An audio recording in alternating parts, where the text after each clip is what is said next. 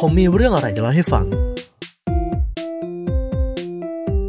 ผมมีเรื่องราวครึ่งหลังของปี 63 จะเล่าให้ฟัง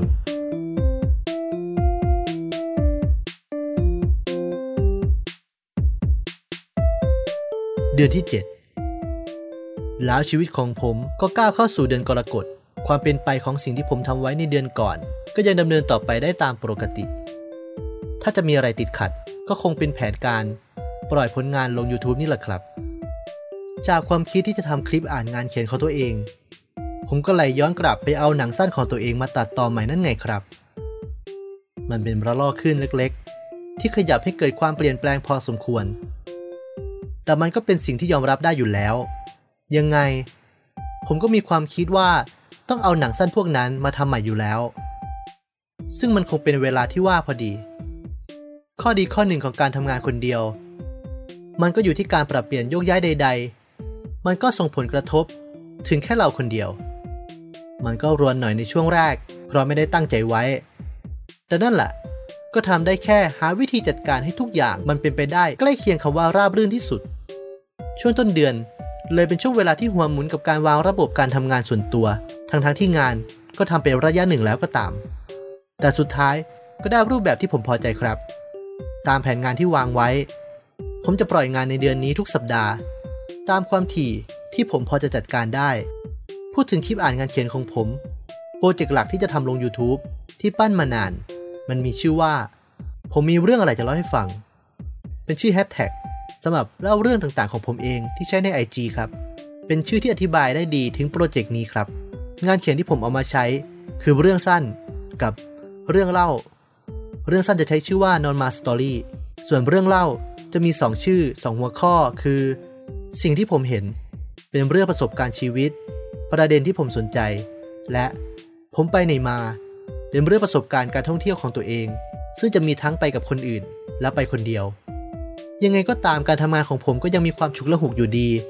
เพราะผมทำคลิปอ่านงานเขียนยังไม่ครบทุกหัวข้อนั่นไงครับทำให้มีแค่หนังสั้น และเรื่องสั้นที่ได้ปล่อยลง YouTube โดยมีหนังชื่อเหงา เป็นผลงานแรกที่ลงในสัปดาห์กลางเดือนครับ การทำหนังสั้น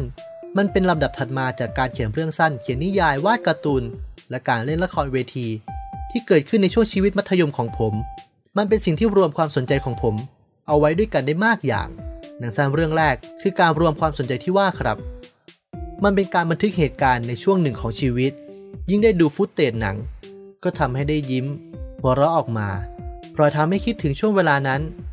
ที่กำลังจะครบรอบ 12 ปีในปลายปีนี้ สัปดาห์ถัดมาก็เป็นทีของคลิปอ่านเรื่องสั้นเรื่องแรก ชื่อ Have a Good Trip เรื่องราวของหนุ่มผู้ช่วยช่างภาพ ชาวไทย ที่ได้พบสาวแปลกหน้าชาวต่างชาติ ระหว่างไปทำงานที่ต่างจังหวัด กับความรู้สึกพิเศษพิเศษที่เกิดขึ้นในหัวใจ แล้วปิดสัปดาห์สุดท้ายของเดือนด้วยเรื่องสั้นเรื่องที่ 2 ชื่อ ชีวิตปัจจุบันเมื่อชายหนุ่มคนหนึ่งถูกแฟนเก่าที่เลิกลาไปแล้ว และไม่พบหน้ากันมาหลายปีอยู่ๆก็ตามหาบ้านเขาเจอ พื่อจะบอกอะไรบางอย่าง แต่เนื่องด้วยพวกเขาเลิกกันในแบบที่ยากจะต่อกันติดทำให้หนุ่มคนนี้ต้องวางแผนที่จะหลบหน้าแฟนเก่า พร้อมกับที่เพื่อนๆของเขา ก็แวะมาหาได้ถูกจังหวะ ชีวิตส่วนตัวที่คู่ขนานกับการทำงานส่วนตัวของผม ก็เป็นไปตามความปกติใหม่ ผลกระทบจากโรคระบาดต่างด้าว ที่กระจายเข้ามาในพื้นที่บางแห่งของประเทศ แต่ชีวิตแบบปกติใหม่ของผม หลักๆ คือไม่เข้าห้างสรรพสินค้า ร้านสะดวกซื้อ 24 ชั่วโมงยี่ห้อหนึ่ง ผมไปตลาดสด ตลาดนัด ร้านชำ ร้านค้าท้องถิ่นเพิ่มมากขึ้น นอกนั้นคือความปกติเดิมที่ผมเป็นอยู่ก่อนแล้ว ถึงอยู่ติดบ้านไม่ค่อยได้ไปไหน ก็มีผู้แวะเวียนมาหา เป็นต้นว่า มีนกกระจอกบินเข้ามาในบ้านของคืนหนึ่ง ที่ผมกำลังทำงานทำให้ต้องมาวุ่นต้อนรับและส่งกลับครับ แล้วก็มีอีกคืนที่นั่งนั่งทำงานอยู่ ก็มีแมงมุมตัวใหญ่แวะมาเล่นด้วย ไต่ตามหัวตามมือก่อนจะส่งกลับผนัง ส่วนแมวจรประจำบ้านนั้น พวกเราพบเจอกันทุกวันอยู่แล้ว แต่เพื่อนพ้องน้องพี่ที่รู้จักมาคุ้น เราก็ไปพบปะ พูดคุยกันในสังคมออนไลน์ ซึ่งก็เป็นอย่างนั้นมาก่อนโรคระบาดนานแล้ว เพราะผมอยู่ไกลจากพวกเขาทั้งหลาย กิจกรรมผ่อนคลายอารมณ์ที่สำคัญนอกจากการอยู่กับต้นไม้ ก็คือการได้ดูซีรีส์ Agent of Shield ซีซั่นสุดท้ายครับ ผมดูสดจากช่อง Fox ไทยเลย ซึ่งมันเป็นซีซั่นสุดท้ายที่สนุกในทุกตอน และน่าเสียดายที่เป็นซีซั่นสุดท้ายแถมมีแค่สิบกว่าตอนด้วย ปอลอ ผมเอา support ชื่อกล้อง Compact มาแงะดูปุ่มฟังก์ชันที่กดไม่ได้สักที หลังกดใช้ไม่ได้มานาน ผมพบว่าแง่งใต้ปุ่มกดมันหัก นั่นจึงเป็นเหตุให้ใช้งานไม่ได้เลยเอาออกทำให้เกิดช่องตรงปุ่มที่เคยอยู่ หากจะใช้ฟังก์ชันกล้อง ผมก็เพียงเอาแท่งต่าง ที่มีขนาดพอดีมาจิ้มนั่นเอง เดือนที่ 8 เดือนสิงหา เป็นช่วงเวลาที่ผมสามารถเดินทางไปมาระหว่างจังหวัดได้แล้ว แต่ใครจะไปคิดว่าการได้ออกนอกบ้านไกลๆอย่างที่คิดไว้มาตลอด คือการไปร่วมงานศพรุ่นพี่มหาลัยที่จังหวัดอุดรธานี เป็นความกระทันหันแรกในครึ่งปีหลัง ที่ตอนรู้ข่าวผมก็ยังงงๆอึ้งๆอยู่ เพราะตามข่าวมาตั้งแต่ยังพักรักษาตัวที่โรงพยาบาลจากอุบัติเหตุ ผมไปงานศพของรุ่นพี่คนนี้ในวันประชุมเพลิง ซึ่งตรงกับวันที่ 4 โดยใช้เส้นทางผ่านจังหวัดหนองบัวลำพู เพราะใกล้บ้านผมกว่าผ่านตัวจังหวัดขอนแก่น ครั้งล่าสุดที่ผมใช้เส้นทางนี้ ก็นานจนนึกลำบาก ไปคราวนี้เลยเป็นการอัปเดตข้อมูลใหม่ ผมแวะศาลสมเด็จพระนเรศวรที่บึงกลางเมือง เพื่อเปลี่ยนเสื้อผ้าเป็นเสื้อแขนยาวกางเกงขายาว เพราะจากที่ฟ้าครึ้มๆไม่มีแดด ก็ได้มีแดดดื้อและนั่นก็ทำให้ผม ต้องแสบผิวไปอีกหลายวัน เพราะพิ่งออกมาเจอแดดจัดๆตรงๆแบบนี้ หลังกักตัวอยู่บ้านมานาน ผมไปถึงวัดที่ใช้เป็นสถานที่ประชุมเพลิงในช่วงบ่าย เจอเพื่อนๆ พี่ๆ น้องๆศิลปกรรมมอขอมากหน้าหลายตา ก็ถามไถ่สารทุกสุขดิบเพราะไม่ได้พบหน้ากันนาน พิธีการก็ดำเนินไปตามลำดับ จนถึงเวลาประชุมเพลิง จากนั้นก็ย้ายไปที่บ้านของรุ่นพี่ เพื่อกินข้าวเย็นด้วยกัน พร้อมพูดคุยกับแฟนของรุ่นพี่ที่เสีย ซึ่งก็เป็นรุ่นพี่คณะและสาขาวิชาของผมเช่นกัน จริงๆ ก็เหมือนไปให้กำลังใจคนที่ยังอยู่ และเยี่ยมชมบ้าน ซึ่งผมได้พบบ้านของพ่อแม่รุ่นพี่ที่เสีย เป็นบ้านไม้หลังใหญ่ ยกใต้ทุนสูง มีระเบียง สภาพเก่าแก่ ที่ทำให้ผมมองแทบไม่ละสายตา เพราะผมชอบบ้านไม้เก่าๆลักษณะแบบนี้ บรรยากาศเริ่มมืด เพื่อนพ้องน้องพี่ทยอยกลับ ผมก็คิดว่าเสร็จจากงานศพรุ่นพี่ก็จะไปเยี่ยมเพื่อนที่หนองคาย แต่คุยไปคุยมา พี่ๆก็ห่วงเรื่องความปลอดภัยบนท้องถนนของผม ผมเลยได้พักที่นี่ แล้วค่อยเดินทางในวันถัดไป โดยไปนอนที่ห้องพักห่างจากบ้านรุ่นพี่ที่เพื่อนของรุ่นพี่เช่าไว้ และนั่นก็ทำให้ผมได้นั่งคุย นั่งฟังรุ่นพี่พูดคุยกันอีกยก ก่อนจะตื่นมาในตอนสายๆของวันถัดมา โดยผมกับรุ่นพี่กลับมากินข้าวที่บ้านงานก่อนจะแยกย้ายกันเดินทาง ไม่กี่ชั่วโมงหลังจากนั้น ผมไปถึงหน้าร้านของเพื่อนที่จังหวัดหนองคาย เพื่อนคนนี้เปิดร้านขายเครื่องดื่ม และต้นไม้จะพวกแคคตัสและเปิดมาพักใหญ่แล้ว ครั้งนี้เป็นครั้งที่สองที่ผมแวะมาหา โดยห่างจากคราวก่อนหลายเดือน ผมค้างกับเพื่อนสองคืน และเพื่อนก็ต้อนรับอย่างดี กินอิ่มนอนหลับ เสียอยู่อย่างคือผมมาแต่ตัว ไม่ได้จัดกระเป๋ามา เพราะมันคือโปรแกรมไหล แต่แล้วผมก็รีบกลับบ้านเพื่อเอาคลิปลง YouTube เพราะไม่ได้เอาลงไว้ก่อน แล้วตั้งเวลาปล่อย โดยเพื่อนก็เอาต้นไม้มาให้ดูแลจำนวนหนึ่ง กลับถึงบ้าน ผมตรวจคลิปอีกครั้งก่อนจะเจอปัญหาเล็กน้อย เลยได้ต้องจัดการและเซฟไฟล์ออกมาใหม่ พื่อปล่อยในคืนนั้นให้ทัน จากนั้นผมก็มาจัดการต้นไม้ที่เพื่อนให้มา เอาลงปลูกในกระถาง ส่วนมากเป็นแคคตัสพันธุ์ต่างๆ สัปดาห์ถัดมาก็ถึงคราวลงหนังสั้นเรื่องที่ 2 ครับ เป็นตอนต่อของหนังสั้นเรื่องแรก จึงใช้ชื่อว่าเรื่องต่อมา เรื่องราวของนักศึกษาสาวที่ขึ้นชื่อเรื่องความซุ่มซ่ามกับการทำงานเป็นพนักงานร้านนม และได้พบกับชายแปลกหน้าสุดลึกลับ ที่มายืนดูเธอทำงานในคืนหนึ่ง ซึ่งมันคือจุดเริ่มต้นของความเปลี่ยนแปลงครั้งสำคัญในชีวิตเธอ เป็นหนังสั้นที่มีความยาวเกือบครึ่งชั่วโมง ยาวที่สุดที่เคยทำ มีนักแสดงมากที่สุด โดยเป็นเพื่อนๆสาขาออกแบบนิเทศศิลป์ และดนตรีสากล มีฉากในเรื่องมากที่สุด ซึ่งทำให้ใช้เวลาถ่ายทำร่วมเดือนกันเลย ทั้งถ่ายเพิ่ม ถ่ายซ่อม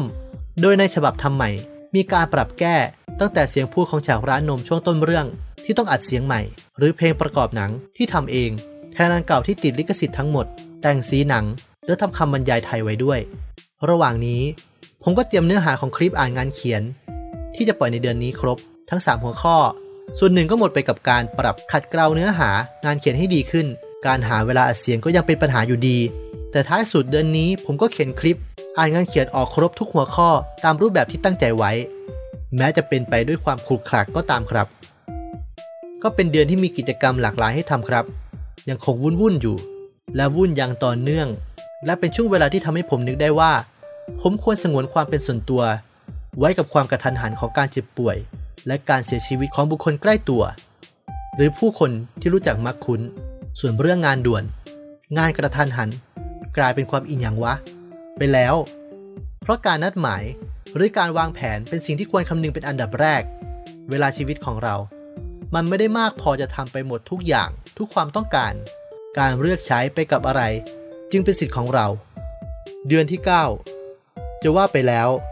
หลังใช้ชีวิตเป็นหนุ่มราศีเมษตามเดือนเกิดมาหลายปี เมื่อผมผูกดวงออกมา ได้ลัคนาราศีกัน มันก็กลายเป็นจุดที่ทำให้ผมได้รู้จักตัวเอง ลึกและชัดขึ้น และทำให้เดือนกันยามีความสำคัญกับผมไม่ต่างจากเดือนเมษาหลังรู้สึกบางอย่างกับเดือนนี้มาหลายปี กลับไปที่งานส่วนตัว ความวุ่นที่ต่อเนื่องมาจากเดือนที่แล้วก็ยังมีต่อไปทำให้เวลาปล่อยคลิปรวนไปนิดนึง จากที่จะลงทุกวันพฤหัสก็ขยับ ไปเป็นวันศุกร์เกือบทั้งหมด นอกนั้นจะเป็นการเตรียมเนื้อหางานเขียนที่จะเอามาใช้ ก็ตั้งใจจะวางให้ครบทุกอัน ที่จะปล่อยในครึ่งปีหลัง การปรับแก้เรียบเรียงเนื้อหากินเวลาพอสมควร และมีที่ต้องเขียนใหม่ด้วย ความสนุกมันจึงเกิดขึ้นในความวุ่นวายนี้ นั่นคือ การคิดเนื้อหาใหม่ๆ ของทั้งสองหัวข้อ พร้อมกับคิดหาหัวข้อใหม่ๆเพิ่มเติม ที่อาจจะเอามาสลับสับเปลี่ยนลง หรือเพิ่มในเดือนที่มีวันพฤหัส5วัน เช่นเดือนตุลา และเดือนธันวา ความพิเศษอย่างหนึ่งของหัวข้อ ผมไปไหนมาที่ลงเดือนนี้ คือเรื่องราวท่องเที่ยวของผม และพี่รหัสครับ เมื่อเธอชวนไปเที่ยวบ้านของเธอ และแหล่งท่องเที่ยวแถวบ้าน ซึ่งเป็นงานเขียนที่ผมเขียนขึ้นใหม่จากความทรงจำและภาพถ่ายจากกล้องโทรศัพท์ ซึ่งเป็นคลิปส่งท้ายเดือนกันยาได้อย่างสวยงาม เดือนกันยามันเป็นเหมือนช่วงเวลาดีๆที่เริ่มต้นอะไรใหม่ ๆ เป็นต้นว่าเอาคลิปอ่านงานเขียนไปลงช่องทางอื่นๆ นอกจาก YouTube ซึ่งเป็นช่องทางที่เหมาะกับคลิปอ่านงานเขียนของผม เพราะเน้นฟังเป็นพอดแคสต์ไม่มีภาพประกอบเนื้อหาใดๆ นอกจากภาพปกคลิปเท่านั้น โดยผมไปลงที่เว็บ Anchor ซึ่งจะเชื่อมไปฟังที่ช่องทางอื่นๆได้ อย่าง Spotify Apple Podcast Google Podcast ทำให้ผลงานเผยแพร่ออกไปได้กว้างขึ้น และหวังว่าจะได้รับความสนใจเพิ่มขึ้น เดือนที่ 10 เคลื่อนเข้าเดือนตุลาคือการปั่นต้นฉบับงานเขียนที่จะไปใช้ในโปรเจกต์ผมมีเรื่องอะไรจะเล่าให้ฟังครับ เป็นสิ่งที่ผมทำต่อเนื่องมาจากเดือนก่อน เพราะหลังจากนี้ จะเป็นงานเขียนใหม่ๆ ถึงงานของเดือนนี้จะยังเป็นงานเขียนที่เขียนค้างไว้ ผมต้องจัดการงานที่จะปล่อยในเดือนนี้ให้ครบ ในช่วงเวลาครึ่งเดือนแรก และเตรียมบางส่วนของเดือนหน้าไว้ด้วย เพราะช่วงครึ่งเดือนหลังของเดือนนี้ ผมต้องไปทำงานต่างจังหวัดทำให้เดือนนี้ เป็นเดือนที่ลงงานได้ตามกำหนดทุกหัวข้อ ถึงสัปดาห์สุดท้ายของเดือนจะเว้นไว้ เพราะหัวข้อใหม่ที่คิดเพิ่มยังไม่เรียบร้อย ความพิเศษของเดือนนี้เริ่มที่หนังสั้นของเดือนนี้ คือหนังสั้นแนวโรแมนติกคอมเมดี้เรื่องเดียวที่ผมทำ ท่ามกลางหนังสั้นแนวเหนือธรรมชาติทั้งหลายของผม และเป็นเรื่องที่เอาลง YouTube ครั้งแรก หลังถ่ายเก็บไว้นานกว่า 10 ปี เพราะติดปัญหาเรื่องเสียงในฟุตเตจที่ไม่ได้ใช้เครื่องอัดเสียงแยก ความพิเศษอีกอัน คือตอนใหม่ของหัวข้อผมไปในมา ซึ่งเป็นการเล่าการท่องเที่ยวต่างจังหวัดแบบค้างคืนของผมครั้งแรก ครั้งนั้นผมไปกับเพื่อน และได้ไปหลายจังหวัดเลย โดยเป็นเนื้อหาที่เขียนค้างไว้หลายปีก่อน สมัยทำนิตยสารออนไลน์ ความพิเศษที่สุด คือการได้ตัดผมสักทีลังไว้ยาวมาปีกว่า ด้วยฝีมือท่านแม่ เป็นทรงตัดด้านข้าง ด้านหลัง และมัดรวบด้านบนไว้คล้ายๆ ทรงแมนบัน เพราะว่าจากงานส่วนตัวก็เป็นงานนอกครับ เป็นการเดินทางไกลบ้านครั้งที่สองของครึ่งปีหลัง คราวนี้ผมไปที่อำเภอสาสขัน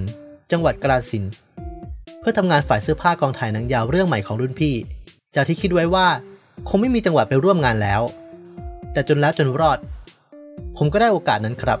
เพราะหัวหน้าฝ่ายเสื้อผ้านัดหมายล่วงหน้านานพอ ที่ผมจะจัดการงานส่วนตัวได้ แต่มันก็เหมือนการจ้างไปเที่ยวมากกว่าทำงาน เพราะเป็นงานที่ผมสนุกกับมัน เหมือนมาเข้าค่าระยะสั้น หรือมาทิปเที่ยวต่างจังหวัด และเพื่อให้เข้าธีม ผมก็หนีบเต็นท์มากางนอนข้างบ้านรุ่นพี่ด้วย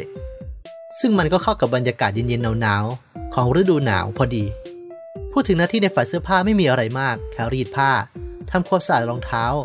หรือซักเสื้อผ้าในวันออกกอง แต่มันก็สนุกอาจเป็นเพราะได้พบปะพูดคุยกับผู้คนที่เคยร่วมงานกันในหนังยาวเรื่องที่แล้ว และเจอพี่ๆน้องๆหน้าใหม่ที่ได้ร่วมงานกัน เสร็จจากงานหนัง ผมก็แวะนอนบ้านน้องชายที่ตัวจังหวัดขอนแก่นก่อนกลับบ้าน หลังไม่ได้มาหาหลายเดือน ครั้งนี้ก่อนกลับบ้าน ผมได้วานให้น้องชาย เป็นธุระสั่งซื้อแท็บเล็ตในร้านค้าออนไลน์ให้ เพราะผมทำไม่เป็น โดยผมจะไปรอรับและจ่ายเงินที่บ้านเอง นอกจากนี้ผมยังได้หนังสือรวมผลงาน เล่มแรกในชีวิตของน้องชาย ที่วางแผงขายไปเมื่อช่วงต้นปีด้วย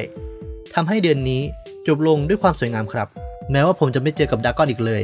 โดยครั้งสุดท้ายที่เจอกันคือวันที่ผมจะไปกาลสินนั่นแหละ มันนอนอยู่บนกองผ้าหน้าบ้านอย่างสบายอารมณ์ มันหายไปเหมือนแมวจรสองตัวก่อนหน้า ที่ไม่รู้ว่าหายไปเพราะอะไร เดือนที่ 11 ผมตื่นขึ้นช่วงสายของวันแรกในเดือนพฤศจิกกับการตั้งตาคอย แท็บเล็ตที่สั่งไว้เมื่อไม่กี่วันก่อน